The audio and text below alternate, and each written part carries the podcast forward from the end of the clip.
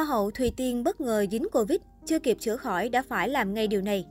Bất ngờ dương tính Covid-19 sau khi đáp xuống sân bay Thái Lan, Thùy Tiên buộc ngừng ngay hoạt động mà lẽ ra rất được fan trông chờ.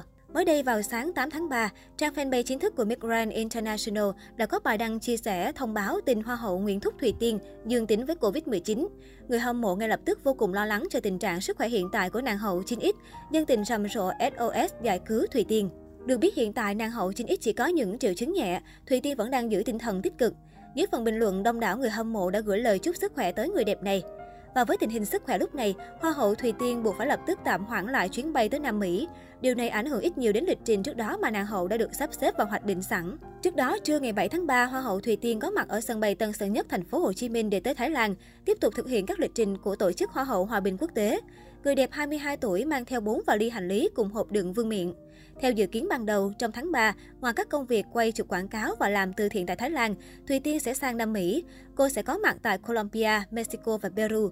Người đẹp Việt Nam được mời xuất hiện trong đêm chung kết cuộc thi Miss Grand Peru 2022. Nhiều người hâm mộ dự đoán cô là người trao chiếc vương miện hoặc trao sát cho tân hoa hậu của Peru. Peru là quốc gia đã từng giành vương miện Miss Grand International năm 2017. Vào năm đó, cuộc thi được tổ chức tại Việt Nam và người đẹp đăng quang là Maria Jose Laura. Người hâm mộ sắc đẹp rất mong chờ màn hội ngộ giữa hai nàng hậu của Big Grand International là đương kim Hoa hậu Thùy Tiên và Hoa hậu Hòa bình quốc tế 2017 Maria Jose Laura. Cũng chia sẻ với truyền thông, Thùy Tiên cho biết, tiếp sau đó cô sẽ hoạt động chủ yếu tại Thái Lan trong tháng 4, sau đó tiếp tục di chuyển tới Tây Ban Nha vào tháng 5. Như vậy, chỉ trong khoảng nửa đầu năm 2022, Hoa hậu Thùy Tiên có một lịch trình du châu khi liên tục có mặt trên các chuyến bay từ châu Á tới châu Mỹ và rồi lại châu Âu. Miss Grand International 2021 kết thúc, Nguyễn Thúc Thùy Tiên hẳn có một năm nhiệm kỳ vô cùng bận rộn. Có thể thấy từ khi đăng quang đến nay, dù chưa được 2 tháng nhưng Hoa hậu Thùy Tiên đã có một lịch trình vô cùng dày đặc.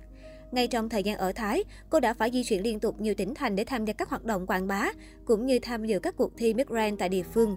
Sau đó, khi trở về Việt Nam, lịch trình của nàng hậu cũng chưa từng thảnh thơi. Cô liên tục có các buổi họp mặt quan trọng với các lãnh đạo cấp cao, trả lời phỏng vấn báo chí và truyền hình, tham gia các hoạt động từ thiện và gặp gỡ người hâm mộ. Kể từ khi trở về, Nguyễn Thúc Thùy Tiên đã trở thành nhân vật được săn đón hàng đầu tại các sự kiện của Vbiz.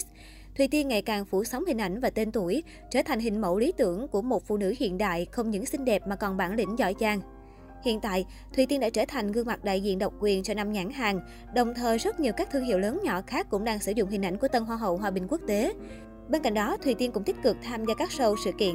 Đàn hậu đang là gương mặt được săn đón hàng đầu trên các thảm đỏ, xuất hiện ở đâu đều chiếm trọn spotlight, thu hút mọi sự chú ý từ ống kính truyền thông.